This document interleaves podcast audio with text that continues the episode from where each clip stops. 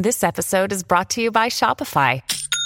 Forget the frustration of picking commerce platforms when you switch your business to Shopify, the global commerce platform that supercharges your selling wherever you sell. With Shopify, you'll harness the same intuitive features, trusted apps, and powerful analytics used by the world's leading brands. Sign up today for your $1 per month trial period at shopify.com slash tech, all lowercase. That's shopify.com slash tech. When you need mealtime inspiration, it's worth shopping Kroger, where you'll find over 30,000 mouthwatering choices that excite your inner foodie. And no matter what tasty choice you make, you'll enjoy our everyday low prices, plus extra ways to save, like digital coupons worth over $600 each week. You can also save up to $1 off per gallon at the pump with fuel points. More savings and more inspiring flavors make shopping Kroger worth it every time. Kroger, fresh for everyone. Fuel restrictions apply.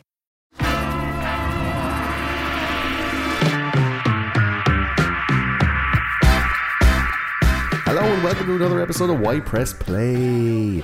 This time we're talking about one of the classics of all of our childhoods. Uh, well, I guess it, I mean it depends on a, a certain age, but yeah, an absolute classic. Uh, Thirty years old now, RoboCop. Thirty years old. Imagine. It's directed by Paul Verhoeven, and with us to talk about it in the studio again is the quintessential ladies' lover, filmmaker, artist, and uh, general excited guy, uh, Anthony Downs. Happy to be here again, Gordo. Thanks, uh, thanks for being here, Anthony. Uh, if you want to reach out to Anthony, uh, you could get him. I think it's at Anthony underscore Downs. Is that? That's my Twitter. according to my memory. Yeah. and uh, you also have a, a, a film production company, right? Yeah, Escapism Films. It's my own uh, one man show where I make my films and videos through, and that's uh, escapismfilms.com. Cool, and that's like what, like a cam girl kind of thing, or what is it? No, it's all my uh, my my short films, short documentaries, and my uh, commercial videos. And if you look really closely on that website, you will see Gordo in there in a short Shut film. up. Don't tell. Hey, yeah, I, I, I wear the shit out of a dressing gown in that one. And a Um, tuxedo T-shirt. people, people need to. We need to get that movie back. Spare Uh, yeah. room, short film. Check it out. yeah, re- a redux. Wait 30 years and do a reboot like this RoboCop movie. Um, so yeah, we're going to be talking about RoboCop with Anthony. Anthony's a film film nerd. I would I would put him in that kind of bracket, and uh, he, Sure. he chose RoboCop. He put his put his dibs on it. Uh, if you want to get in contact with the show, with uh, Why Press Play or me or anybody to do with it, you can contact Anthony uh, at Anthony underscore Downs. But if you want to get get in touch with anyone on the show, uh, we're on Facebook, Twitter, Instagram, Pinterest. Uh, it's all at Why Press Play all all uh, uniformly named. Uh, and we also have a Reddit uh, r slash Why Press Play where we'll have loads of different uh, discussions and conversations about different movies. I'm going to be putting all these shows up, and uh, you can tell us if we missed that and if we were wrong about that, and if there's nothing particularly interesting that we didn't say in the show that we should have included. I mean, we've loads of notes. But obviously, you know, we're going to miss something that uh, you find particularly fascinating about the movie, and we'd love to hear from you. Uh, there's also a Discord server where you can get together and have chats with other uh, White Press players and talk about computer games, talk about movies, talk about TV shows. Uh, I'm going to have, you know, like the Game of Thrones channel and the, you know, all the big hitters. Um, so if you want to get onto the Discord server, we have the link on our website and also on the description on our Facebook and our Twitter. Uh, Discord is an app that's used for TeamSpeak, using like for games and for uh, you know people uh, trying to get away from the humdrum of, of having a telephone. You can have a chat room up to hundred people in it, and there's also chat channels where you talk like a like a chat room. It's really really good app. The show is also made possible by the lovely people at Patreon. So it's patreon.com slash ypressplay. If you want to support the show by dropping a dollar or two into Patreon, uh, it helps keep all this stuff running. And you be able to get some uh, perks like you get behind the scenes stuff, you get outtakes, you get access to uh, show vlogs. Uh, you be able to comment when we do live shows in the future, and uh, you're you're just you, you know you have the, the nice warm fuzzy feeling of helping out the show. We'll also be able to reply to you on Discord, and there's private Discord channels then for uh, Patreon people. So you're going to be you know the preferred child in the family. There's always one. And uh, there, we, we're also going to be streaming on Twitch in the very near future. So if you want to subscribe to us on Twitch, we also have a YouTube channel where we'll be putting up, uh, you know, little clips from the movies, and we'll be taking out funny bits and uh, doing a few skits and uh, maybe some, you know top tens and and this kind of stuff. Nice little video content to do with the movies, TV shows, and games that we're talking about. And I'm also doing playthroughs with PlayStation 4 and Steam. Uh, so if you wanted to follow me on Twitch, you get notifications for whenever I go online. And for some of the games, you might even be able to join in, but only if you're a Patreon, obviously, because uh, we got to keep the lights on.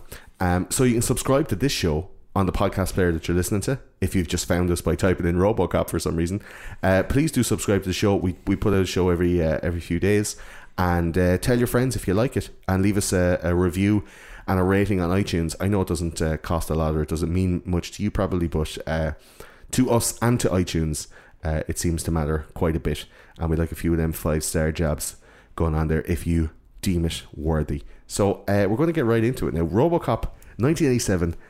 That's 30 motherfucking years ago, Anthony. I didn't realize how long it was That's, in context. that's a long time, bro. Like, for those of you joining in because you've seen RoboCop and went, ooh, RoboCop, uh, you, you've obviously probably seen it. I, I don't think we're going to be telling anybody anything on this that they haven't heard before.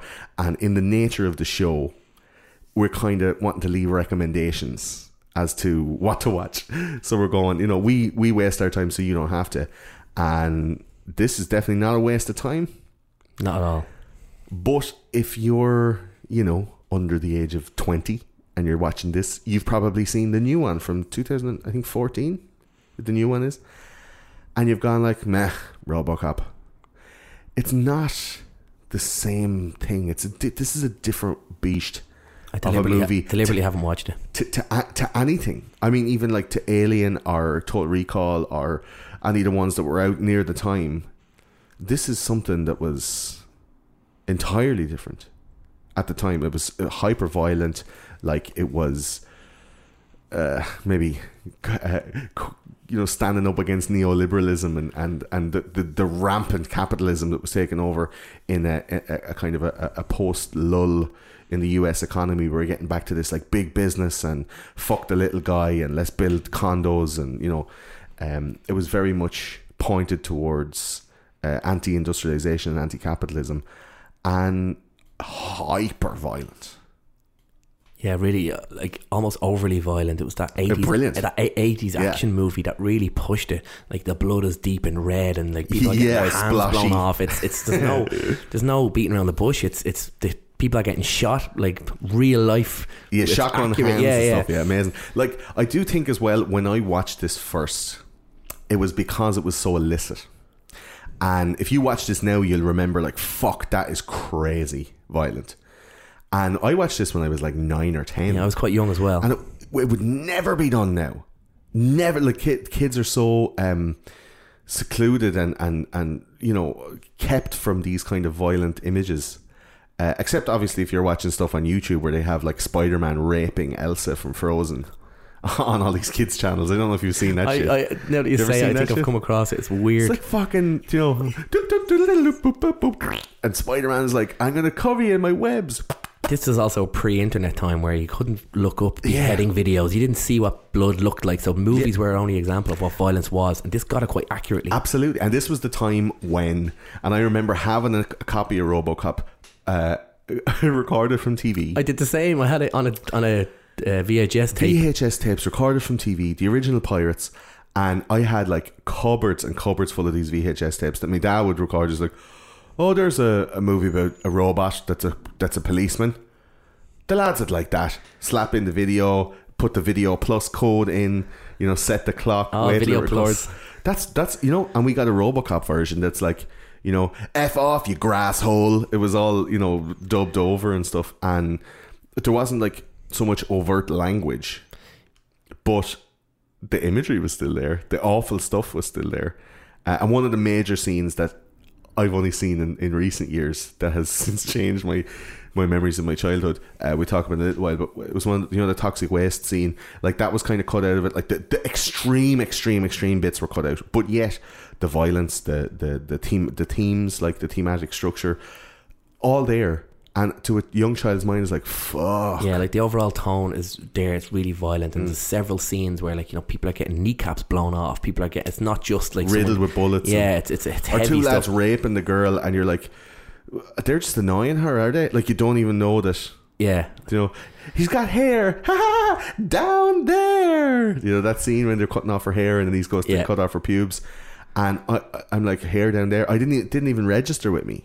You know, like But a this- joke, like an adult joke in The Simpsons. It This just- movie, just like much like Terminator and the likes, much like Terminator and the likes, it's very much like oh, you know, it's a robot. Like there was toys, there was uh, comic books, there was whatever else. It was a robot thing. and like parents just would have seen this as oh, it's like a almost a kids movie. It's about a robot who's a cop who's cleaned up the city. And all the stuff that came afterwards, like the second one was very much tamer as regards to language and like graphic content, even though it still had that, you know, adult theme.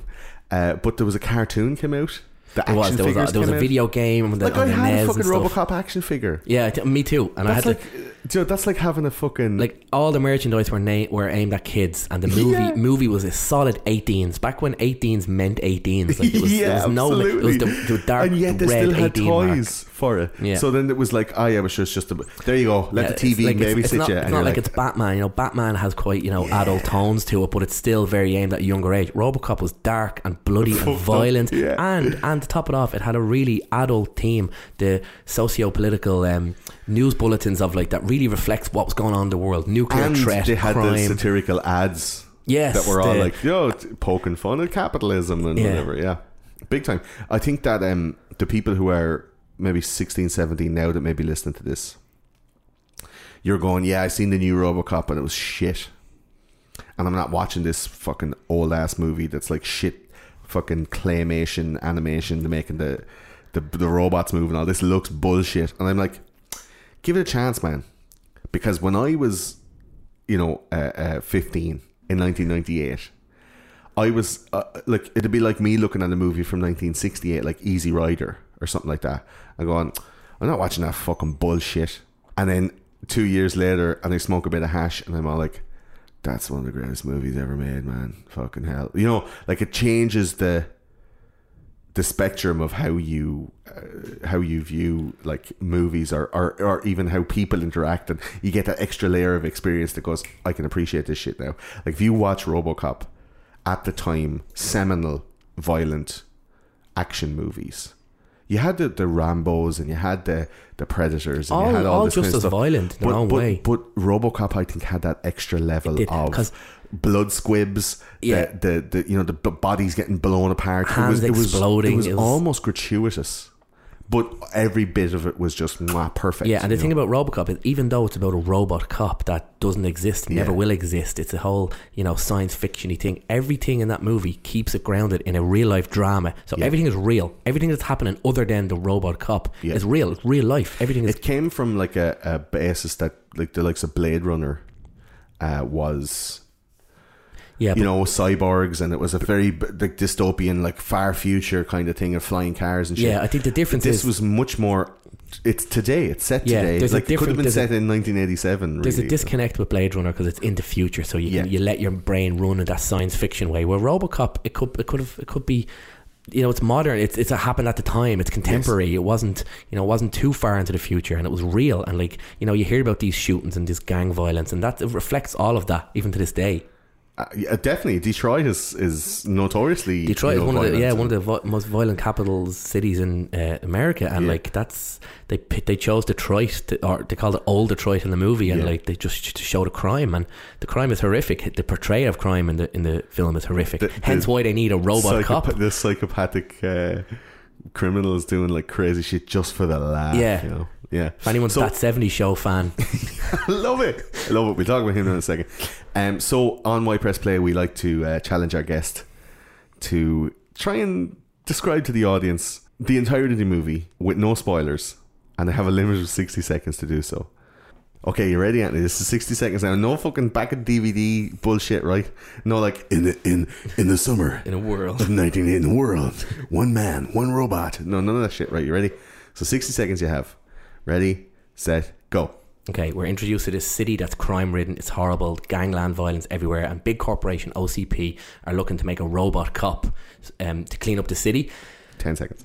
Uh, and and then we're introduced to Murphy. Murphy transferred from Metro South to Metro West into the worst part of the city, and um, he he gets killed in action very early on. He gets killed in action, and OCP use his body to to do, use their new project, which is RoboCop, and this, they they have this robot. They have this robot cop to 30 uh, seconds. Robot cop to to fight crime in the city.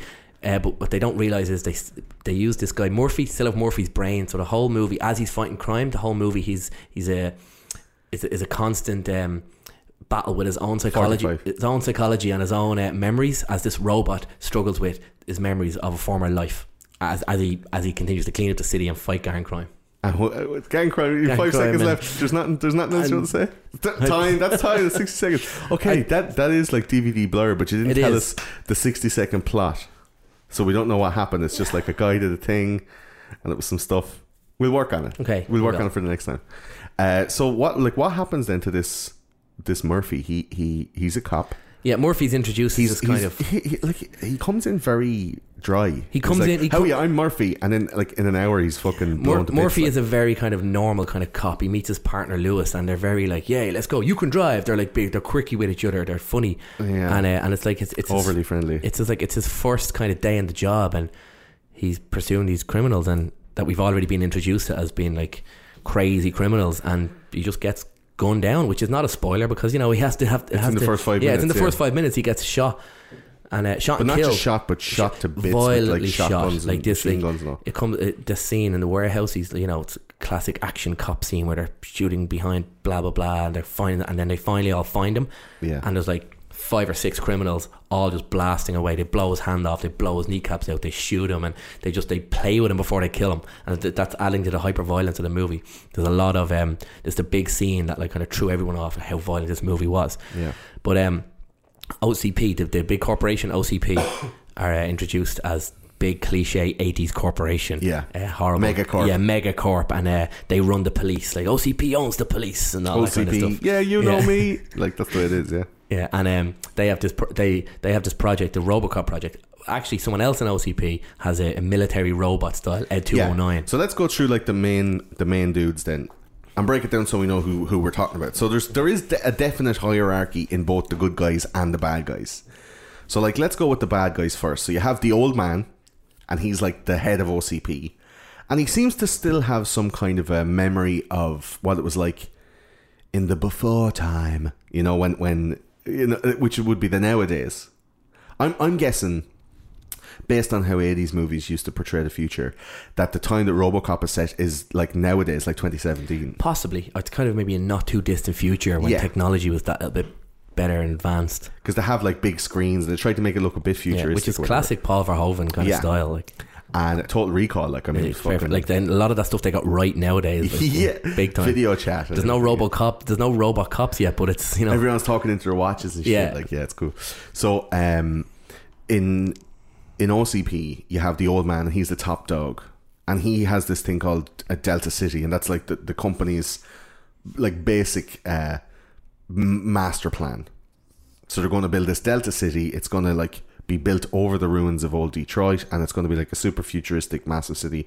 That's going to. They keep on saying the two million workers are going to come in and live and work here and do all this stuff, right? So this is the master plan, but they need to get rid of the crime in the area so that they can put the two million people to build the city, right? So the old man is like he's unnamed as old man, and then underneath him then is his kind of protege, and I think the main driving force behind OCP, the managing director or whatever, Dick Jones. Who was effectively the, the main villain of the film. Yeah, he is eventually. Yeah, uh, he's played by uh, Ronny Cox, and and very well, very well played by Ronny Cox, and he's just like an instantly hateable villain. He is. He's that. He's that Hmm. slightly older kind of gentleman. Like he's probably in his fifties. Who's like not the cool young corporation guy, but Yeah. he's he's that corporation, you know, upper management that nobody likes kind of thing. But nobody can touch either. Yeah, exactly. He's fucking untouchable, and we find out later on he does have like ties to criminals and stuff. So it's it's you know he he is basically like super rich, and he has a militia that'll do his bidding outside of the realm of the law, and he is part of this like defense strategy or defense system as part of OCP's weapons program. So OCP like owns the military, owns the they're they're, they're creating. Uh, weaponry and creating technology to sell to the military, not unlike the likes of say Halliburton or you know Lockheed Martin or one of these it's all I think- it's all weirdly accurate to what's going yeah, on. I Like, think like Dick Jones is like a modern day Rumsfeld or something like that. He has he has that like political aspirations perhaps in the future. He has a lot of connections. He's well connected. He's a, a high up businessman, and he has this program, the Ed two hundred nine program, right? Yeah, the Ed 209 were introduced very early on to this like other big robot Ed 209, which Yeah. is basically a, a big walking tank kind of thing. Uh, but we're introduced to this very early on, and it's like you know this is OCP's new project. It's a, you know going to clean up the streets, blah blah blah, and it's this big obnoxious kind of robot, scary robot. And it um, Yeah. in the first test, in the first test, um, they have it like a disarming test, and they get some corporate guinea to kind of point a gun at Ed 209, and uh, he drops the gun. He's like, "You have 20 seconds to comply," and he drops the gun, and it doesn't. Doesn't the register. robot doesn't register. And the he lads- dropped the everyone gun. flips out. Everyone freaks out, and it, like it's a test, but he just blows this guy to bits because he thinks he still has the gun. Blow, like proper shoots him, kills him. Everyone freaks out, and therefore the Ed 209 program is shut down, can't go forward. Yeah. And this other younger guy in OCP then quickly in that scene quickly pitches his other project, which is the RoboCop project. Yeah, and he's maybe in his early thirties, and he's got a bit of chutzpah, and he's got a lead in his dick, and he's like, "Yeah, I'm gonna, t- I'm gonna seize this opportunity." So this guy, Bob Morton, played by Miguel Ferrer, he is just he. I, I was reading how they cast him, and he was supposed to be way more slimy. And when Miguel cast for him, He's fairly slimy though. he is a little bit slimy, but he's still more likable than Dick Jones. And Yeah. it was supposed to be that he was less likable. That's why when he was killed, you're like, yeah. Uh, and they wrote, they rewrote the part and made him a lot more affable, so that when he did die, there was more of a like, oh fuck, if he can go, you know, Yeah. because he actually pushed and created RoboCop. So you're he's supposed to be kind of like an anti-hero. Like it's like, okay, well, you're a bit of a dickhead, but you gave us, you know, the the hero of the film. So it was kind of like they, they kind of flipped the positivity on Bob Morton's character. But he came in and went, okay, old man, I have this other thing. Like, that's not going to work. But I do have this thing and it's way cheaper and it'll save us money. And the old man is like, the bottom line. Like, it's very, you know, uh, uh, uh, neoliberalist and, and, and, and capitalist, Yeah. you know. But for Bob Morton's for Bob Morton's project, they do in fact need what he says a volunteer. Yes. a volunteer. And then th- this is, you know, perfectly, perfectly timed. M- Murphy is Murphy, Not hot, even hot cold. shot, hot shot cop Murphy just uh, got him blown to bits. That's it. So when we get introduced to Murphy first, when he comes into the police station, he already has quite a kind of a robotic voice. Anyway, he's a bit like, Yeah, kind of- I'm coming here from uh, Detroit South, and you're all like, a chiseled jaw and stuff. But he has with he, he has a bit of um he has a bit of you know humor to him, a bit of panache, a bit of Eh. you know because he's having a bit of banter with Lewis, going, "Okay, I guess you'll drive then." Blah blah blah, and he's like, yeah. And Lewis, I don't get. I- to me, I'm like, I think I think Lewis is a great plot point later on because she's the first one that re- that she's the first one that realizes RoboCop is Murphy. yeah, I just think she's starts- very badly cast.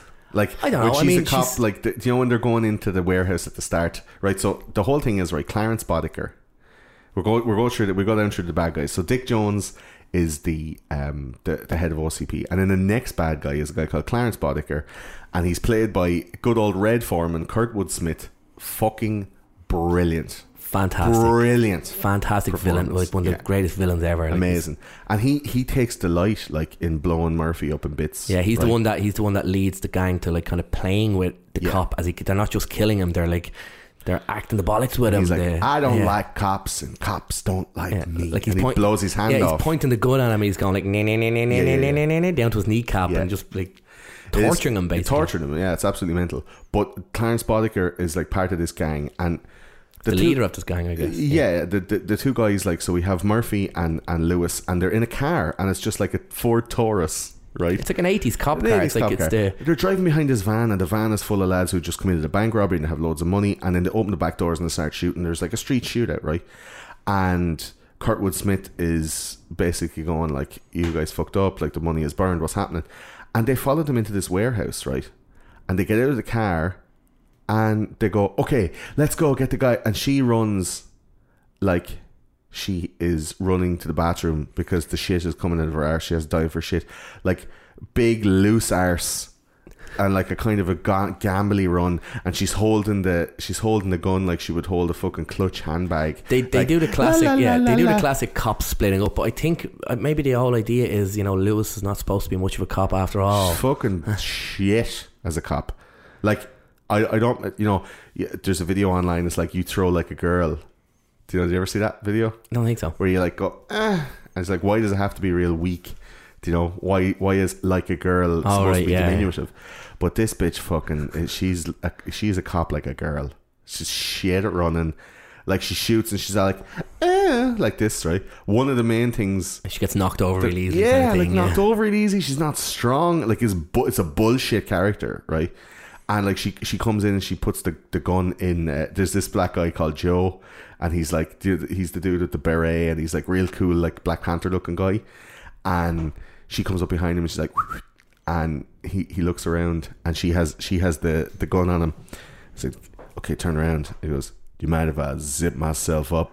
And his dick's hanging. out Oh, because he's taking a leak. Yeah, taking a piss, and then like they, they stare at each other, and then she looks down at his dick. So it's like the woman, you know, I have Yeah, to have a look at like- the dick. And the minute he, she looks down, he fucking pushes her off a wall super easy. You're like Lewis, you fucking, you're nothing, man. I know. I still like the Lewis character is very important because we need to we needed to establish early that Murphy had a partner that he was just getting to know. Because Yeah, but also it's very like weak uh, w- women portrayal in '80s movies. It's it is the classic kind of there was no strong fe- there was not many No. strong female characters, which is a shame because she could have been she could, could have have been been, awesome. She kind of helped RoboCop along as it goes We'll do on. an but she- alternative casting later on, and I have a perfect person to play Lewis that'll fucking kick the shit out of motherfuckers.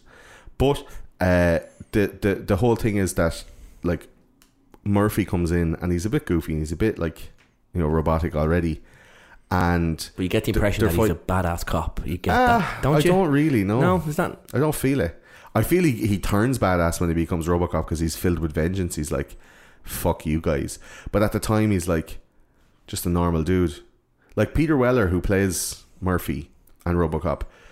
I don't feel he was, you know, cast as well. I think obviously the cast the casting would have been driven by you know the fact that he has the robotic voice and the chisel jaw And the I fact am that he could fit in the suit. yeah, They were they were thinking about having someone like Arnold Schwarzenegger, or Sylvester Stallone, or you know some of these guys. None of them could fit. It, it'd be too massive in, in this RoboCop suit. And Peter Weller was small enough to fit into it. yeah. It's So definitely more. It's definitely more about the face, the kind Mm. of uh, the the facial structure and the kind of chisel jaw, that kind of because all you see is RoboCop's mouth when he's RoboCop. It's that, but it's, but it's also that, as well as somebody who can like maneuver and who can move properly in the suit. Like Weller was losing three pounds of weight a day from sweating Yeah, inside the suit because it was so hot. that that brings me to a point that we should talk about later on. The the uh, the tangibility of what RoboCop is, and it's not CGI. It's Yeah, it's know, a real thing, Yeah, we'll real suit. Um, so I think like the the the fact that Morton and Dick Jones were fighting over this weapons program, and then like just so happened to have Murphy able to put like you know the computer into his brain and put the suit around his head, and have an organic. It was still that um, we can have control over it because it has an organic center. I think that's the the crux of the film for me. Yeah, because like- Ed two hundred nine was entirely mechanical, Ed 209 was just a robot, whereas Yeah. this is a robot human. And Yes. like they needed the human brain and the human structure and human shape to kind Yeah. of drive Robocop. But then you have that scene with Bob Morton. Um, they they they tell him uh, they they managed to, they could save the left arm, yes, and, and and he pushes. He says, "No, uh, you know, we're not." we we, we, don't. decide, we, yeah, decided, on an, we decided on an entire exoskeleton Yeah. kind of thing, and it's like, oh, he signed a release form. We can do pretty much whatever we want, and Yeah. like, and Bob Morton decides to get rid of the arms. They want as less human as possible. yeah, but but at the same time they wanted it as li- less human as possible so they can treat it not like a human, Yeah. but still have all the benefits of a human. Yeah, right? So at the time, and the reason for this uh, kind of race towards having a robotic police force, all the cops in Detroit were like, "Well, I'm fed up of going out. I'm not getting supported by the government. I'm not getting supported by the police force. I'm going to risk my life in one of the like biggest criminal cities in the world." And They were all nobody, getting and all. I'm getting is shit and getting shot and getting killed. And it's you know, there's there's kind of like echoes of that shit today with cops going out and you know they're doing everything right all day every day and it doesn't make the news and one thing to do wrong you know and there's a fucking 10,000 people out marching you know or they're asking for your job uh, I don't mean like getting around by oh all you have to do is just shoot one black dude. And then you know they're asking for your job. I'm not saying that. I'm saying it's it's it, you know it's fucking it's a tough thankless job you know and it, they're putting their lives on the line and Yeah, but this this comes back to the realism of RoboCop, even reflecting today, like the cops talking Yeah. about striking, and Yeah. later on in the movie, and people are going like you can't strike. You're a public servant. You're getting your you're getting your pay like it doesn't matter how hard it is like we need you to be there all the time. And later on in the movie when they do strike all hell breaks loose on the street. And they need robocop. So the whole point was to replace the flawed human characters to f- replace like flawed human operators. These police, like the whole, I think the line was like, they don't need to eat, they don't need to sleep, they can just you know be a cop all day, every day, twenty four Yeah, hours. a day. hour street protection kind of thing. Yeah, and you know we don't have to put up with these silly strikes. Like that's the whole Yeah. kind of thing behind it. It's like taking the humanity out of it, but yet they still need. They need a human, human yeah, they brain need, like, inside the robot. Bob That's Martin the called thing. it a volunteer. So we need a volunteer. Yeah. But what's important about as the movie carries on, we're already introduced to Murphy, and um, he's RoboCop. He when he becomes RoboCop, but then like you know we're getting we're getting flashes of his memory, getting flashes of his brain. His brain is still very much there, but he, he at Yeah. the start at, when he's RoboCop, he doesn't realize it yet. And it takes a few things like Lewis calling him Murphy and a few Yeah. other things, Murphy, to- is that you? and the flashbacks of his family and stuff. Yeah. It's, But that's that's important. You're that's, a bad actor. like that's effectively that's. Murphy's all like, "Get out of my way! You can't even run."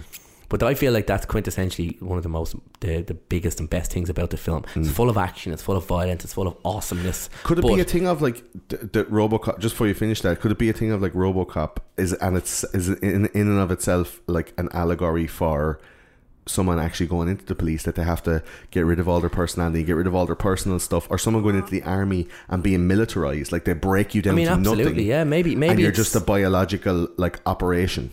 Very possibly. I never looked at it that way, but it's the, it's the human brain that the kind of is still there. Something will always trigger memory. Something will always trigger Yeah. like emotions, and that's what RoboCop and like RoboCop starts to fight crime, and he does really well fighting crime. But then when he when he starts to realize he's Murphy, when he gets Yeah. reminders of Murphy, when his when he, emotions start coming back up when and he, he- starts acting more human, what happens? he's not a good, not so much of a good cop anymore. Well, he starts behaving badly as a cop, but also the company that made him want to destroy him because they're like he's malfunctioning, and I'm like, no, no, no, he's functioning yeah, he's more than he should be because he's, you know what I mean? But that then the film becomes this whole internal struggle psychology psychologically with um uh, RoboCop finding his human side that was there, and and us as the audience have already seen that human side. Yes. We know it's Murphy. He has to rediscover Yeah, himself. But nobody else knows it's Murphy except Lewis. And then when he bumps into the other gang member guy, he's like, "We Yeah. killed you."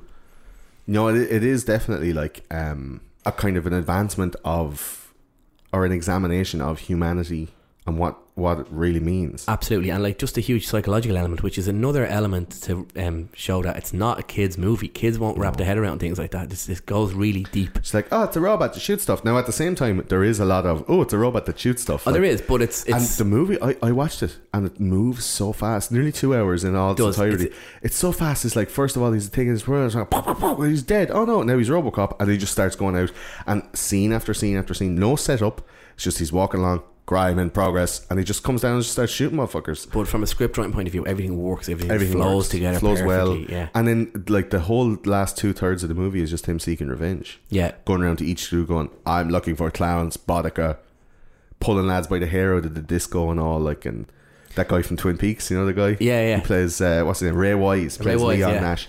Uh, uh, pulling him out of the disco by his hair and all. Yeah, and that was really done actually in real life. They pulled him by the hair, and uh, that's a real scream Oh really? that he makes. but yeah. this guy goes to like kick Robocop in the nuts and stuff. The clank, like bunk.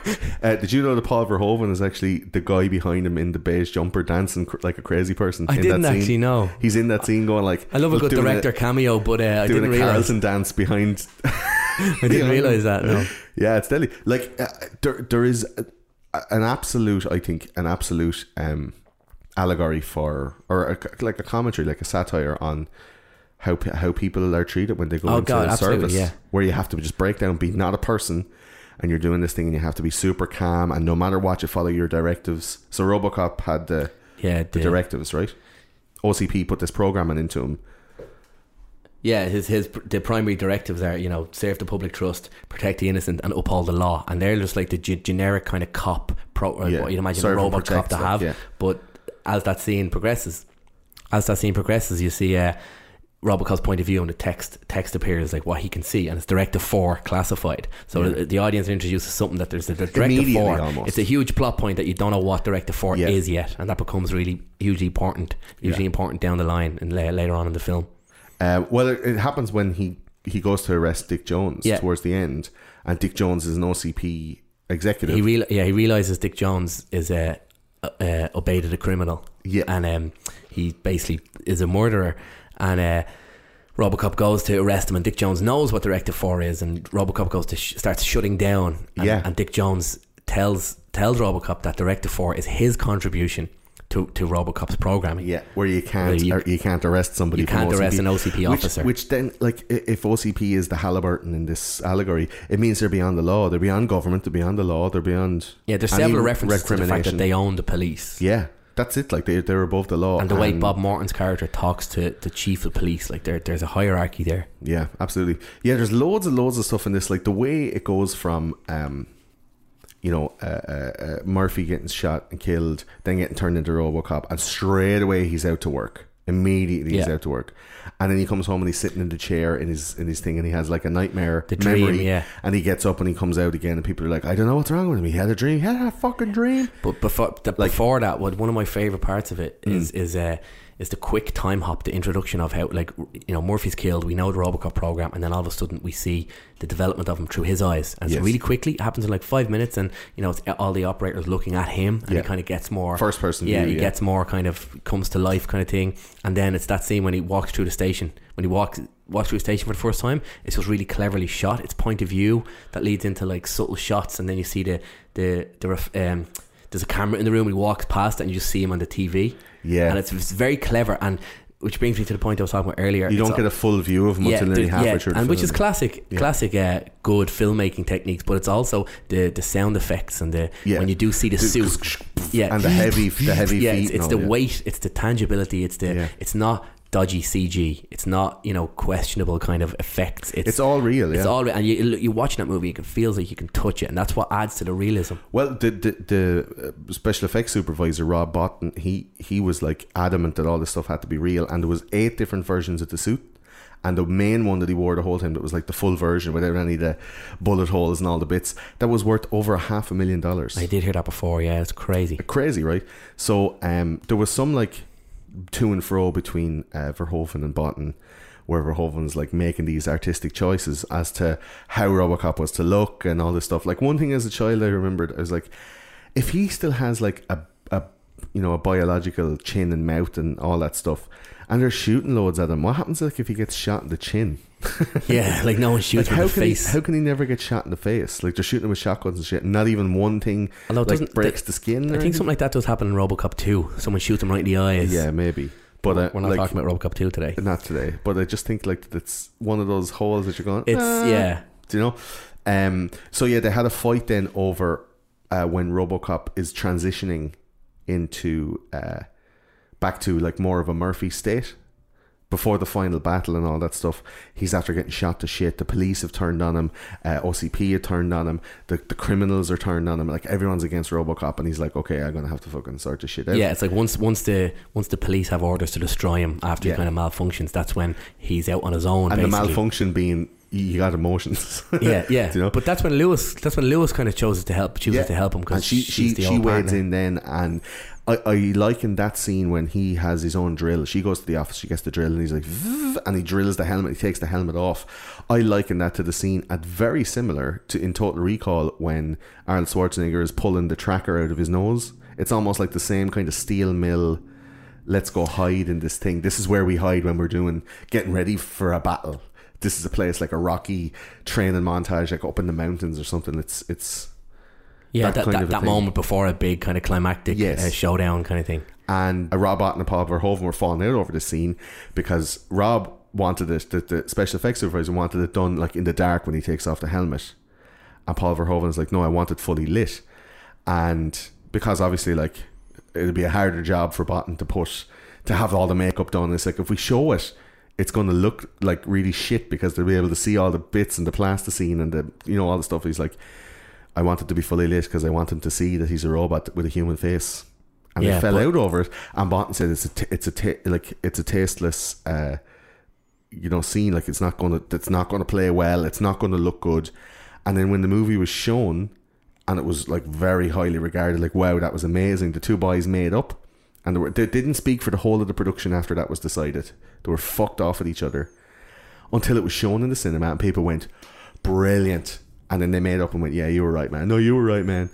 And both of them worked together again then on Total Recall. Oh, nice. and did all of those special effects. You know, when Arnie falls out of the thing on the planet, he's like, "Rawr, Yeah. rawr," and his face is expanding. That's all Rob Bottin, like. Oh, okay, cool. Isn't that cool? Yeah, yeah. That's But it was a real kind of like steadfast, like I'm rowing with this shit. yeah, but that moment, like that's a classic kind of you know when a director fights his corner because he Yes. knows and it He works. knows. It works so well, and that, that's Absolutely. like that's by that scene. He's he kind of knows he's Murphy, even though he refers to himself as Murphy. Yes. but he takes the mask off or takes the helmet off and as the audience are now looking at a, a more human Murphy Yeah. he's getting more and more human as it goes and the way he's talking to Lewis and stuff and that's a big important turning point for the movie when he is more Murphy Absolutely.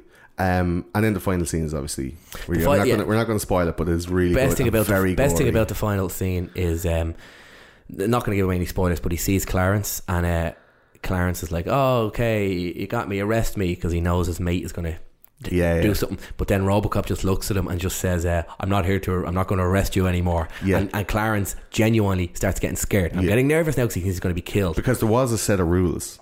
Like between the cops and the criminals, there's Yeah. a set of rules, and the cops aren't allowed to just kill willy nilly. Yeah, and early on in the movie, actually, he's he's beating the shit out of Clarence actually, and uh, he uh, Just reading him his rights. yeah, he's he- but he's he's yeah, reading his rights as he's Yeah. throwing him through windows and walls and stuff, and um, he starts going, "I work for OCP. OCP run the cops. You're a cop," and because he says you're a cop.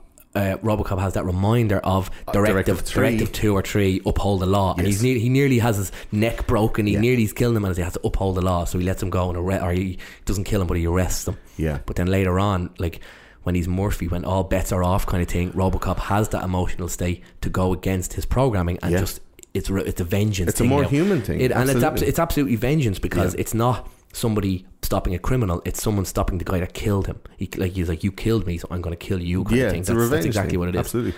Um, so we go to then maybe one of your favorite parts of the movie. What was one of your favorite bits? Like if you were to go, you got to watch this movie here, watch this scene to show somebody the scene. Yeah, that's a hard one to pick just one. This it's it Yeah. has a lot. It's a hard Go one on, to you pick can have just two. Then we'll we'll, pick two. like one of the like it's the, the very last scene is one of the best, but we won't uh, we won't talk about that. Um, God, what- the- one of the, the it's which it's which moment to pick is the hard pick one. two, you know bro. I mean? Do it. Okay, I guess a good moment, a good moment to, to show kind of out of context moment to the whole movie to show what RoboCop is and how awesome he is is the scene uh, where he's like it's a co- com- uh, it's a load of sce- load of scenes together where he's fighting crime. Yeah. but when he meets the two lads trying to rape the girl. Yeah, It's just it's it's, it's a hell of a moment. He just and they're all like, "Hey man, blah blah blah," and they're just like acting the bollocks it's this full. girl. The movie is And- full of one-liners. yeah, it is. But he's he's it shows RoboCop's kind of targeting and how Yeah. awesome he is at targeting. And he's like, you know, dire- uh, one of the directives pops up in his point of view, and it's like protect the innocent. Yeah. And he looks like he's aiming. He looks like he's aiming at the chick, but he's actually aiming through her legs, through her dress. And Yeah. he blows your man's balls off. And that's just that's a perfect moment of how badass RoboCop is as. A, a cop Yeah. and how perfect he is. Like a, re- a regular cop wouldn't have been able to do that. I like ir- ironically accurate. Uh, but- uh, and that shot, like he shoots his dick and he's like ah, and he falls to the ground.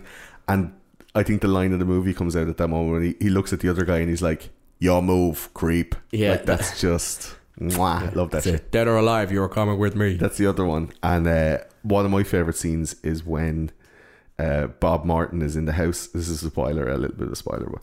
Uh, he's in the house and he's taking loads of coke with these two girls. Now, as a child, yeah, you're watching it, you're like, what are they doing? They're, it's they're obviously just having a good time. drug references, It's like everything. Like t- doing, taking coke, like, Save like- some for me, Bob. like all that stuff. You're like, fucking hell, man. This is and it's all very in your face. It's there, This like is like your one yeah. puts coke on her cleavage and all. Yeah. Like it's there's no messing. It's not a kids' film. Like, And uh, and Boddicker uh, rings the bell. He's sent by Dick Jones to, to kill Bob Morton, and he he rings the bell, and Bob opens the door, and he's like, "Hey, can I help?" And he grabs him by the neck, walks him into the house, and he goes, "Bitches, leave!"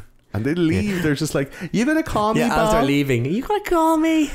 I'm Uh, real sorry, Bob. all the girls in this movie, all the women in this movie, seem to be really downplay it and shit, and not powerful. yeah, it is. Unfortunately, it is a very classic '80s Yeah. kind of objectify women kind of thing. Yeah. like I, I, I personally think Lewis. does more to Lewis than that. I think.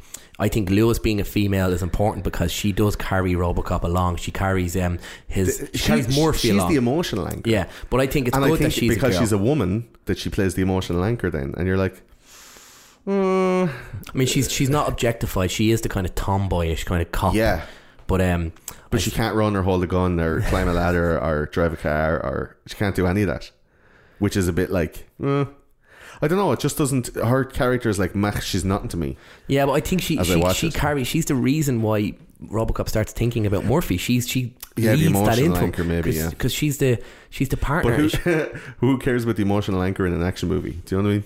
Ah, Just yeah, but this, but blow this up is like. but this is why RoboCop is so much better than any other action movie. Because Okay, it's, well- it's deep. Well, well then, while we're on that point, we get back to our favorite points in a second. While we're on that point, then let's do our alternative casting because we're Okay. arguing now over Lewis, and I'm going Lewis is a heap of shit. Uh, played by Nancy Allen. Don't like it. Haven't seen anything else she was in ever. I just don't think she's a good actress. I don't think she's good at this part. And if I was to have somebody else to play this part, I would pick Linda Hamilton, who played Sarah Connor in the Terminator, Terminator. movies. If yeah, if Lewis She wa- would have been fucking awesome. if Lewis was more of a badass, badass. that would have been something. But C- and it would have made Murphy look more badass because the two would have been like whoopsh, badass together. Like let's yeah, go. but if she was more badass, would she have stopped Murphy getting killed at the start of the movie? Which Yeah, but that's maybe. not, but we can't. Murphy has to get killed for the movie. so she to has be, to be shit. I mean, like maybe maybe the point is she's not that good, and that's why her partner gets But killed. why? But why could she not be good and just be overpowered by a bunch of dudes? The same way Murphy was. Like Murphy's a dude, and he's supposed to be a Yeah. badass cop from the south side, and he still gets overpowered because there's like nine dudes. Do you know? Yeah, Why true. can't Why can't she still like look at a guy's dick and then get a box in the head and get knocked out, and then wake up and go, "Oh no, Murphy, you're in bits." Yeah, in that era, I think actually, all of the whole thing altogether, like Nancy Allen minding Murphy as he's taking his helmet off, and she's all like, "Are you okay?" Rather than Linda Hamilton minding the Terminator in Terminator Two and helping him put all his shit back together and going like, "You all right? Like, Yeah, you okay yet? But yeah, Terminator Come Two. on, get your fucking shit together. I'm living a hard life too. Like, it's that kind Terminator of." Two is really where you know Sarah, like Linda Hamilton, Yeah. is the badass of all Yeah. badasses. And that's like. only two years later. Like, Yeah, it's the same kind- like, I no, mean, no, ter- five years later. Sorry. But yeah, but Terminator, RoboCop, they're all the first Terminator. They're all the same kind of era. That's why, like, they're all that kind of eighties action robot kind of stuff. But the difference between how Linda Hamilton's character was in Terminator 1, which was the same time as Robocop, and then five years later in the early 90s when it was like, okay, it's strong women time. yeah, true. Well, there was It no fucking flipped the script, man. Nancy So Allen. Nancy like, Allen didn't get any um, Nothing. You know, she didn't get any, anything in the sequel or too anything. soft, yeah. Nancy. I think uh, in Terminator 2, Linda Hamilton would have just been mwah for uh, for Lewis. Uh, for this is one I'm going to do a double now. This is my alternative casting and my description of one of my favorite parts in the film. This is cut out of the version that we filmed off the TV when we were young. It's the bit where RoboCop is uh, fighting all the guys in the steel mill near the end, and Emil is driving the truck, and RoboCop does this little shimmy, like fastest he's ever moved in the whole film, jumps out of the way, and the truck drives into a big vat of toxic waste. It says on the It front. just of it, says just like, says the, like waste hazardous toxic waste, a hazard symbol. Like and a big splash happens, and Emil, who looks like uh, you know uh, he, he, he has a receding hairline, and he's had a couple of run-ins with with um, Murphy at this point. So he's the first guy that Murphy finds, and he says, "Dead or alive, you're coming with me." And then at a at a petrol station, they have another run in, and Emil tries to set the whole thing on fire, and Murphy shoots his uh, motorcycle and ends up getting him in jail. And now it's like the final showdown. And, Mur- and and Murphy jumps out of the way, crashes into toxic waste, and he comes out the back of the truck covered in toxic waste, and he's all melted, literally melting. literally Everything melting. mel- like, I can't even walk straight. "Ah!" And he makes this really weird, like It's the yeah, it's the screamy noise and the, the, the it's awful. skin literally melting off his skeleton, fucking and it's awful. again, And it's, it looks amazing. It does adds And to it's that real. Of, adds to that hyper violence. I mean, Yeah. like you know, it, it, this no time, CGI, like it's yeah, all this time it's not someone getting you know blown away with blood squibs or whatever. Yeah. It's just it's whole body melting, and it's a big Yeah. climactic part. And it's when he walks out and gets hit by the car and stuff. It's the noises he's making. It's very full on. Like it's it's a it's a scene that you But him getting hit by the car with Clarence Boddicker driving it causes Boddicker to crash, which which Yeah. then sets the final scene in motion. And when I was young and that bit was cut out, I always wondered like, why wasn't he just watching the road? How did he crash? Because that whole like splash when he hits the windshield and splashes and bits and all, like that doesn't. it doesn't make know, sense doesn't make unless sense unless you out, see yeah. the the face melting guy Yeah. walking out. Yeah. but it's a bit too much though to have on TV or whatever.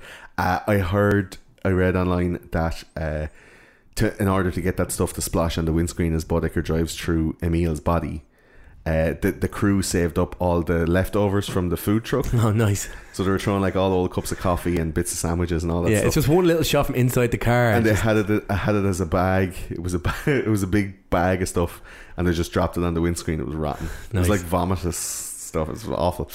Uh, so Emil, I think, could have been played by Flea because Flea was acting at that time. He was in as the in Red Hot Chili Peppers flick. yeah, it's in the Back to the Future movie. So he, and he looks very same as him. It could have been him, Could have, yeah. Right? uh, or a brilliant, a m- much more dramatic Emil could have been played by John Malkovich.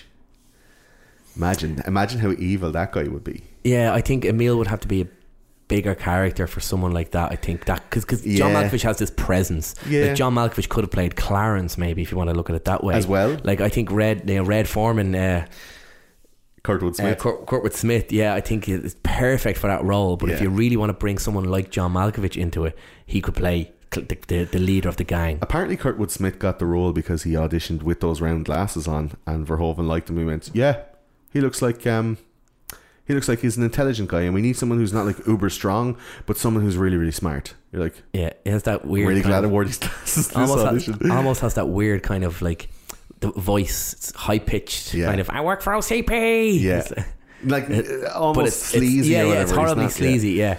Um, uh, who who do you think then could have? Who else could have played Murphy? This is the hard one, like 'Cause you they had Arnold Schwarzenegger. Yeah, you think of the obvious on ones, the- like like Arnold Schwarzenegger. If Arnold Schwarzenegger was physically smaller, Yeah. he would have worked with chisel jaw and stuff. I mean, uh, forgetting about like you know Judge Dredd, um, Stallone could have absolutely Yeah. played it. Stallone could have played him.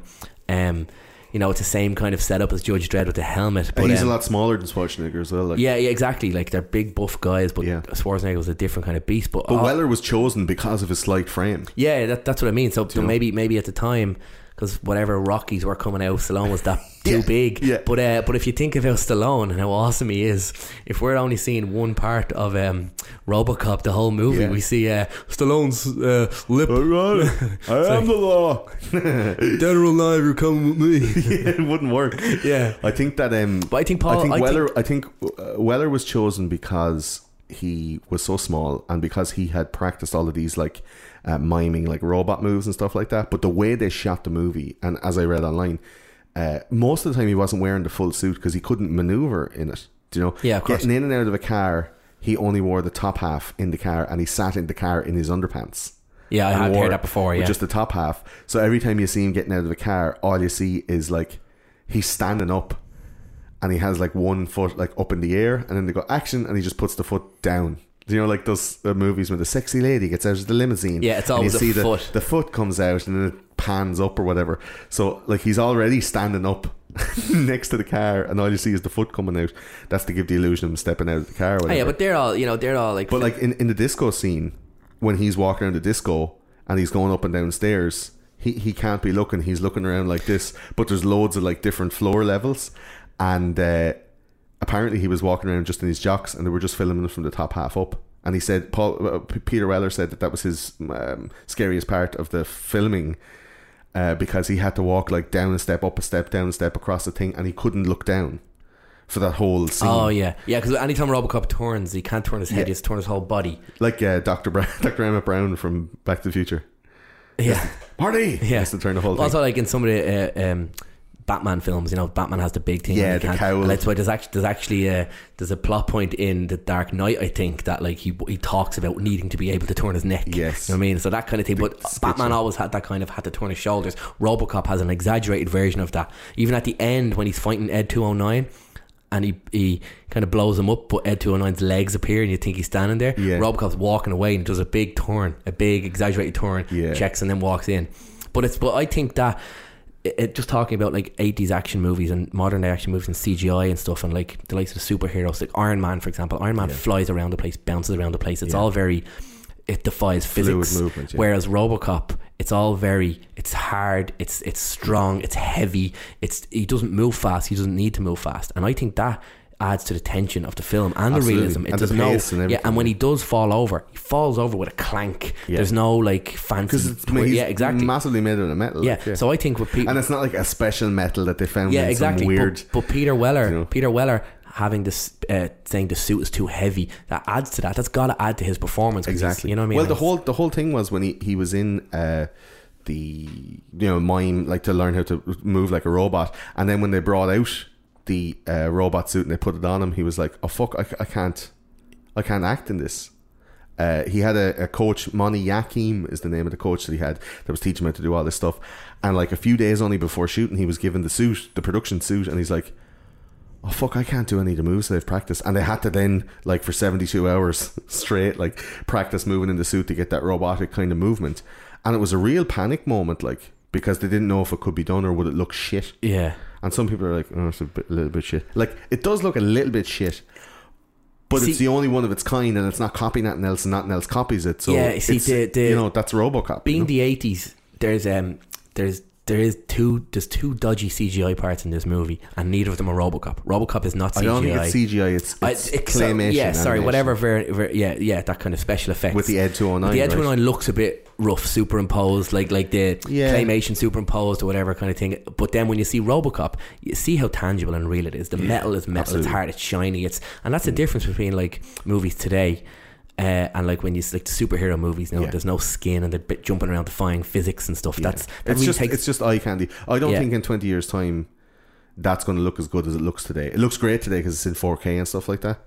But like, I don't think in twenty years' time people are going to look back at movies like you know the Fantastic Four or something Yeah. like that and go amazing. Or like Transformers, it's going to be like yeah, it's just it's all just it's, it was it was, pixels, it was the computers at that time. Whereas RoboCop was a freaking suit. It was a steel metal, suit. and like when you shoot, when you light something perfectly and shoot something perfectly on film, on celluloid, on you know you have that. It, if it's real. While the camera points at it, it's going to look real on a 40 foot screen Yeah. or a you know 40, 40 inch screen later on. And even watching Robocop now, it looks kind of 80s, yeah. but it still hasn't dated. It's But that's why they can scale those things up to do like a Blu-ray version of RoboCop because Yeah, it was a 'cause they- real thing. It was done on film. yeah, exactly. And the likes of Jurassic Park, the same. They used like half real and Half CG, half well, I think it's less than half CG, but CGI, Oh yeah, there's only like, like, like 13 minutes of CGI Yeah. in Jurassic Park or something. But, the rest of it is all like puppets and animatronics and yeah, stuff like but that. But it's hugely important to have something that's like if you, if, if you were there, you could touch it. And RoboCop, So when you're making movies in the future, you're going to you're going to side for the more expensive but more real and and ideally, absolutely, and like absolutely stay away from heavy CGI because my my biggest pet peeve about CGI is it defies physics. Like, I think I think it also disassociates the actors with what they're acting with yeah, like because like if you're looking at just like a ball on a stick. And you're going, yeah, isn't that right, Bebo? And you're like, Yeah, "Bop, yeah. bop, bop, bop." True. And it's like some like, weird fucking Ba- baby gay Batman ver- robot. Did you see the visual effects reel of Batman versus Superman? It kind of it just shows that hardly any of that movie is real. Now it's just Yeah. extremely, I haven't extremely, watched Batman Superman. extremely impressive VFX I, reel. I Like, feel too good about myself you know- lately to watch that. But uh, like if someone if if you have top high level CGI guys uh, that are doing amazing jobs and you don't see it, it's perfect. But like when Batman jumps around and and it's it looks like he's not heavy. That's Yeah, it's super fast whereas looking, like, RoboCop is yeah, like, yeah. RoboCop is always heavy and Yeah. it's tuddy and when he falls he clanks and Yeah. the feet hitting the ground. It's and the all awkward movement and the, yeah, and the that, slow the, speed yeah, of and the that, that all adds to it, and that's. Peter Weller's performance in that made it. It's, it's the movie magic of all the elements coming together. I do think two people, and who were like one of them was huge at the time, uh, could have played RoboCop. Christopher Lambert, who played Highlander, Yes, actually, he has time. that kind of. totally could have He's been. not like, big, Dead or alive, you're coming with me. Like he could have been that that jaded cop, you know, who's like, "Ah, I'm coming in, and he's skinny, small. He's got that same. And he frame. has that kind of the, the lower half of his face Yeah. would definitely work through Absolutely. the and a modern day. Murphy uh, uh, tribute, who has, I think, one of the most distinctive jawlines of all time, uh, Viggo Mortensen, who plays Aragorn in the Lord of the Rings movies. Like, if you're looking for a distinctive chin to get into the RoboCop suit, he's yeah, your man. and he's not he's not huge either. He would have worked. He would have. yeah, absolutely. Or uh, Aaron Eckhart, who played uh, Two Face in the Batman movie. Uh, Yeah, the same kind of. same same kind of face, but also frame and you know struct facial structure Yeah, he's and probably, body he's type. probably and all. taller, but he's not. They're not like Arnie Schwarzenegger kind of guys. They're But also they're acting chaps as well to be able to go. yeah, like, no, of know, course that's the thing. Yeah, Viggo yeah. Mortensen would have been a fucking badass. Actually, come to think of it now, Viggo Mortensen would have could potentially nailed it. But there is something about Peter Weller. I think it's hard to think of anyone else doing it because But he he's wasn't not. in fuck all But he's not. it, Yeah, though. he's not super famous. He's only famous for RoboCop, and That's it, it kind of works. And he has this weird kind of pout. It's the kind of it's the bottom half that That happened a lot in the eighties. Yeah, it, it did. But it, I think that's why you look at movies and go, it only nail on the head because the the perfect casting, almost a fluke. They get Yeah. this director, they get this Just one actor, and it works. Yeah. So for an alternative casting for Dick Jones, like I had a good long think about it. So you need that someone who has that like quintessential evil, that like that that that evil streak inside, but also the kind of the funniness of like, you know, that's it, Bob. I'm cashing you out. Do you know this kind of thing? Uh, and I think Christoph Waltz, who plays the the Nazi in the Inglourious Basterds, would be just That would've worked, Like yeah. that kind of jovial evil. That would be really good. Yeah, like the the kind of the evil but like funny kind of Yeah. yeah, yeah. Or um, Martin Wallstrom. I don't know if you watch Mr. Robot. So Martin Wallstrom would be a really good uh, young Dick Jones. So Martin Wallstrom plays, um, do you know the the the Swedish uh, CEO of Evil Corp in Mr. Robot? I haven't watched guy? Mr. Robot. Right, Mr. Robot is must watch, man. Yeah, so I hear. Haven't got around Absolutely. to it Um, yeah, uh, he'd be a re- uh, he'd be a perfect young Dick Jones. I mean, Dick Jones doesn't have to be either mid fifties or whatever. It does add to it because uh. Yeah, because he's he's Bob at that. Martin is- yeah, he's at that point. He has to be older. Yeah, than maybe. Bob Morton, but not older as the old the old Yeah. guy, the main OCP guy. Well, who would who would play Bob Morton? And I have this is a weird one, but I think it'd be really good because he's a great actor and he could play it and still be like it wouldn't be as nice. Like I said earlier on, uh, that uh, Miguel Ferrer auditioned for it and they and they wrote the character to be nicer after they found him for the part. But I think Alan Rickman would have been really good. Like young, imagine young Alan Rickman from Die Hard playing this yeah, like Bob Morton, like fuck you, Dick Jones. You fucking. They're having a row in the bathroom. You know when they have that that face off in the bathroom. Yeah, yeah. And uh, uh, Dick Jones is like, "You fucked it up for me, Morton. That was a guaranteed military sale, spare parts for twenty five years. Who cares if it worked or not?" And that was his modus operandi. He was like, "Fuck you. I make money." And you're coming in here with your new project, trying to fucking shake your dick around. Like I could see Alan Rickman like retaliating to that the way Miguel Ferrer did, and just went like, "Fuck you, Dick Jones. You're old news. You're the fucking old guy around here. You're at the pasture." And you can see like Dick Jones going, "You're done, son." And he planned his murder again, obviously, yeah. Yeah. like after that incident. But I could see Alan Rickman being like the the the Bob Morton against like an older somebody older, like maybe a, a you know a Michael Caine or something to be like the the Dick Jones, like you brought in your robot and you shot for ruining my robot. yeah. I think Not for, having it. for characters like that, though, there's a lot to be said about not having someone who is hugely charismatic. You have to find a kind of a, the right I level. don't know. I think people aim too low for that kind of stuff. What what's wrong with having like a load of amazing actors in the movie? Yeah, would true, It, but would it detract from the main guy? Maybe, like Pe- Peter Weller, definitely not a leading man. If you had someone like Alan Rickman in, he'd steal the show because you know. But like at the same time, I, I think I think Rickman would be for that character and that because Bob Morton is is like nice in this movie. And I He is and he's I not, don't though, think that's the should have thing, been. yeah. I think he should have been a bit more of a cunt, and it would have like just been a little bit more. Possibly. Do you know? Alan Rickman would have kind of just polished polished that part Yeah. off perfectly, yeah. Maybe. And then the obvious, obviously, this is like Kurtwood Smith couldn't have been more perfectly cast as Clarence Boddicker. But if you could recast it, who would you do it as?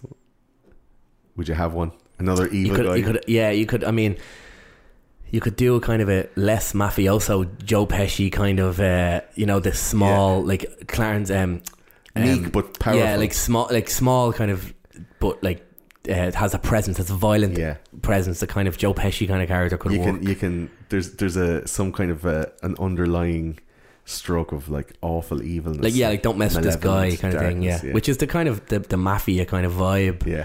In in uh, with the likes of Joe Pesci and stuff. But he could have worked. That would have gave it a different tone. But he could have. It would have. Yeah. It would have worked with uh, the, kill, the the Murphy killing scene and stuff. Joe Pesci could have driven that kind of the same way. I'm gonna fucking blow Yeah. your fucking hand off. I think the only man who could stand up to Kurtwood Smith's portrayal of Clarence Boddicker would have been Gary Oldman. Yes. Can you imagine Oh, like just Gary the Oldman insanity of him just going like Murphy?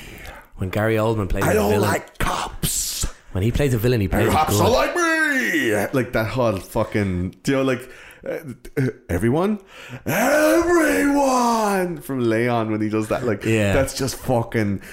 Oh, make your heart like jump out of your chest, you know. So Yeah. if he was doing that to, to those guys, when he like, plays a villain, he plays a villain good. and he would have actually rocked that. Yeah. really really good. Um, so yeah, that's th- there- that's all the the there's that's all the, my favorite parts. Like the toxic waste thing and everything was just. I'm raging I get see that as a kid because I would have loved it. Yeah. Loved it. It was cut out. Um, there is a couple of faux pas. There's a couple of like animation goofs, and you know the whole the, the, the trope of Ed two hundred nine falling down the stairs and not being able to get back up, and is making you know uh, loads of noises. Did you know those noises were actually pigs? Uh, I, I didn't know what they were, but listening to it, you instantly place them as animal noises. Because at, at the start, when you see a 209, it's like a, probably a lion or a tiger. It was actually it's like- it- was actually a jaguar. Was it? Yeah, that when kind he's of thing, like, yeah. The- uh, you know, You have 20 you seconds have to 20 seconds to comply, and it goes. Yeah. that's a jaguar's roar. And when it falls on the stairs on its back, it's a pig. Yeah, yeah, I would have guessed that. It's very. It's not. They're not trying to hide it so much. They're Yeah. using the animal noises. Yeah. And I think the animalistic uh, theme was that RoboCop was human, and this thing was a mindless creature. Oh yeah, absolutely. And like it can't like it can't even walk downstairs kind of Yeah. thing. So clearly it's a mal it's a it's a poorly designed uh, prototype Yeah. and like And what do you have to do to get away from Ed 209 if you're a criminal? Find some stairs. walking up some stairs, yeah. Um, so there's another part that you can find online. Uh, there's a video online that uh, I think I'm going to maybe do it not a remake, but like a, a reassessment of it, where RoboCop is said to be some kind of messianic character, like a Jesus, where he has a like a a, a, crucifixion, where Clarence Boddicker shoots his hands off, and he has the whole like getting riddled, and then finally then he gets a shot in the head, which is like a crown of thorns or whatever. He dies, he's resurrected, and then he goes out and does does his miracles, right? And eventually, then he like walks on water. Like in one of the final scenes, he's walking across a He actually just a puddle. in He, puddle, it actually yeah. looks like he's walking on water. And then he has the whole like put a spear in my side. Like Boddicker puts the the thing into into his into his side, a big metal pole or whatever. So there's loads of like Jesus um, I- imagery. Yeah, I never, I never looked at it that way, but now that you point all them out, it kind of it fits. There's a lot yeah. of yeah, there's a lot of stuff there, and then there's also uh, a brilliant, kind of goofs and gaffs video online that I saw of all the shit things and all the like cool little touches. You know when uh, at the end when uh, Ed 209 is blown up by the awesome uh, Cobra assault rifle. yeah. So Dick Jones gets these amazing like military grade guns for Boddicker's gang to, to destroy RoboCop, and RoboCop uses one on the Ed 209 and it blows it up, and the and the little the twitch of the toes of the Ed 209 because all that's left is its legs. Yeah, you know, yeah. those little things like that's that's just the real nice touches, you know. But there's other bits of animation that were fucked, like The, um, the, when no no spoilers, but when Yeah, Dick Jones, Dick Jones. Fa- uh, falling out the uh, out the window. the and he has window, super long it's, arms, it's the big and shit. long arms. Yeah, it looks it's, it's not. But it's very, it's very like like- Verhoevenish. Yeah, I think it's forgivable because is. the RoboCop itself is so awesome and as we said, Yeah. tangible. You, you can let the other stuff slide. And like if, if a teenager now was going to go back and watch RoboCop, they might get a giggle out of that kind of stuff. But you have to look past that and look what it is because the actual main effects that we see are um, real life kind of visual effects, Yeah. costume kind of choices, and the robot. Well, I remember how people fucking shit all over themselves when True Lies came out. I think True Lies was 1994, and there was a bit where uh, Schwarzenegger and the guy he's fighting jump off the side of a building onto the wing of a plane. And apparently, like that was like one of the most expensive and cutting edge uh, special effects of all time at the time. Um, and, and you're like, how is that? I've seen Jurassic Park. I've seen Total Yeah, Recall. think- I've seen Terminator Two. Like Terminator Two, the bit where where the um, T one thousand is walking away from the truck that's exploded, away from the fire with the fire behind him, and how like part of it is animated, and then they got the actor as close to the fire as possible to have him then from there walk on, and it, the, you know the silver falls away and he turns into a real dude or whatever. I was like, that's really impressive. But apparently, this thing in True Lies with the green screens and how they jump down onto this thing, and it's a huge big drop, and there was like pulleys, and it was like mad, half physical, yeah, maybe it's and 'cause it- half CG. Maybe it's because a combination of like Yes, it's a stunt. It's a stunt more so than Yeah. a, an effect. but it was a stunt effect, and that's the whole thing with this. Uh, you know, in 1987, you had you had someone like would someone fall out of a window like that? You couldn't do it without animation. Yeah, true. But technology, as soon as it caught up, like film and you know Hollywood are always at the cutting edge of these technologies and trying to push what's possible. And you know you can see now like everything is CGI. Look at Avatar, the whole Yeah. thing. There's But one- nothing but real. One year it. later, in 1988, we had a uh, Hans Gruber. Um, Fallen fallen from- from, yeah. the, and that was that was perfectly. Perfectly that was funny. that was that would probably would have been a nice like green screen kind of dropping him off, dropping him like a couple of feet down Yeah. with the slow motion. But maybe Dick Jones wasn't a significant enough character to get a send off like that, and he gets a It's- Isn't it weird though that Yeah. you couldn't like a year later you could get something like that? yeah. But it's it's just again coming It's back. one of the things that people are like. You watch the whole movie and you're like, cool, cool, cool, cool, cool. And then this one thing near the very end, you're like, ah, fuck's sake! Yeah, like, I, I I wouldn't let something like that ruin the foot No, movie for me. know, so many better elements, so many good things going through it, especially the other effects and how good RoboCop is, and like like the likes of the, the, the exploding hands and the kind Yeah, of the, the there's a lot of squibs. They're, they're, stuff. they're really pushed, and it's awesome. Like, and then of course the toxic waste. You know, that's a very uh, that's that's in a league of its own out there, and it's Yeah. it's full on. It, it, who even- else would put that in the film? You know, Yeah, exactly. God bless you, you'd Paul still, Verhoeven. you'd still uh, cringe at that watching it today. like, I was watching it the other day. and I you was just like, imagine, "Ugh." imagine like you dipped into a pool of toxic waste and like your It skin wouldn't starts do. It melting wouldn't off. do that to your skin straight away. That's the other thing. It's not like Swamp Thing. Or Yeah, something, yeah. Toxic Avengers. But again, it's eighties. Kind of you know Yeah. suspension of disbelief, and you and let you need a things quick happen. result. Yeah. You're not yeah, going of to wait for the guy to get radiation poisoning. Um, so I found this is probably the funniest thing I found, and the most pathetic. Like one of the early taglines that was bandied around for this film was, "RoboCop. He's like Dirty Harry, but with ball bearings." You're like, fuck off. Wow, was that actually used? That was almost used until Clint Eastwood said, "If you use that, I'll sue you." good, good. Clint Yeah. Eastwood went, "No, no, no, no." Um, so we we get to the last part then, which is the one reason why.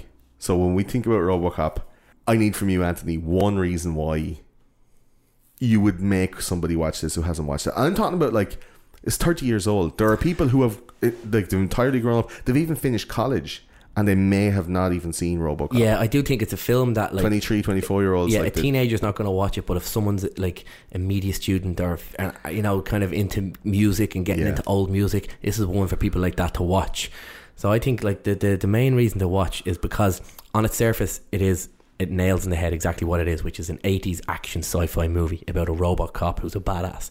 That's perfect. And on top of that, then you have the amazing psychological element of Murphy trying to discover himself and discover his memories as a as a as a, a newly formed robot. and his humanity. Yeah, exactly. And then you have the overarching um, the city Detroit is um, such a mess of a city, and and the, the way we're introduced to that is through the uh, the news bulletins and the the socio political the commentary on how horrible this city is and why it needs to be cleaned up. All those elements together are the reason why you should watch this movie because overall, even though it's got some you know questionable CGI in a few parts, for the most part. The effects are really good, so all those elements together why you should go back and watch this movie because it's not just a throwaway 80s action movie. There's so much more to it than that. Nice one. Um, Gordo says his one reason why I think is that it still holds up today. It's it's non-stop, like good owl 1980s, no holes barred, no Johnny, no kissing, straight in, fucked up, ultra violence, with a story around it that has a robot battles for its humanity, and some really nice like uh, physical special effects, which are rare enough nowadays. Um, it's definitely one to watch. There's loads of stuff if you're you know you smoke a joint and you have a think about it and go, hey man, do you think that means this and this means that? Like the the fight for humanity and the other imagery and all. That's not by accident. That shit is not there. Like that's all very purposely put there. And if you look online, like people have absolutely ripped this movie apart into bits and bobs. All these film experts and you know film students and stuff trying to find like a new angle on how to interpret the movie. There's endless, endless, endless amounts of reinterpretations, and I don't think that somebody young should dismiss this as just an old movie. Like, like I said at the top of the show, in 1998, I wouldn't have been watching something from 1968. I wouldn't have been doing it. I'd be like, meh, whatever the fuck, man. Give me like you know something brand new. I want something new. Like let me watch Go 1999. Oh, like watch RoboCop. You know. Also, if somebody is you're after watching RoboCop, but it's been a while, it's years ago, go watch it again with this new like a new fervor and a new knowledge. Going like, geez, I didn't know like all that stuff, and it's so re- that there, you will watch it with a new appreciation. And there's other stuff underneath. So my one reason why is it's it's physical, uh, physically and psychologically rewarding on both sides, and it's rare enough for an action movie nowadays too. A lot of them are vacuous and and it's fast paced, man. It's just bang, bang, bang. Like it's a treat. It is a treat. Um, so that's it for Why Press Play for this time. Uh, that's been RoboCop, 1987, directed by Paul Verhoeven. And uh, thanks very much to Anthony Downs for, for joining me to talk about RoboCop. He put, he picked this one. No problem, Gordon. Happy, happy to come in and talk to talk about RoboCop. It's a it's a film that's been on my radar for a very long time. Yeah, man. A lot of a lot of the films that become favorites, you watch them as a teenager. I've been watching this since I was like six. That's it. It's it's shaped your your, and your you life. you rewatch it over the years and you Yeah. realize how awesome it is. You'd be surprised how many times Anthony had come into a room and just pick someone out of the room and go, "Dead or alive, you're coming with me." Like it's really part of his the fabric of his character. Um, so that's why press play for this time. Thanks for listening. If you want to get in t- contact with us, or you want to correct anything, or you want to ask any questions, or add something to the show, uh, hit us up: Facebook, Twitter, Instagram, Pinterest. We're on all of those, uh, throwing as, as much stuff up as possible. Uh, we are Why Press Play on all of these. We do have a Reddit r slash Why Press Play. And we have the Discord server if you want to come in and chat to me or any of the other people off the show. We're all going to be on it. Ask some questions or, uh, you know, throw some shade, whatever you want to do. Also, thanks very much to the Patreon people who make the show possible. Patreon.com slash YPressPlay. If you want to donate a dollar, you want to support the show, and you like what we do here, uh, join in. You get some secret stuff on the backhanders and the brown envelopes. And, uh, you know, let's uh, let's make a community out of this thing. We're only starting, and uh, it's you know it's a really nice show. We get nice people to talk about, and we recommend nice shows for you. So we waste our time, so you don't have to. Uh, there are going to be live shows through Discord, Twitch, YouTube, and VidMe. So get onto those and subscribe. And if you like this show, subscribe and leave a review on iTunes because it may not be worth anything to you, but iTunes seem to like them, and uh, you know we show up on people's lists when they go looking for stuff like RoboCop which I think a thousand podcasts have done, but maybe not. Uh, maybe not the way we do it. I don't know. Thanks again to Anthony for joining us. Uh, this has been Why Press Play. I'll see you next time. Bye. Say bye, Anthony. Bye.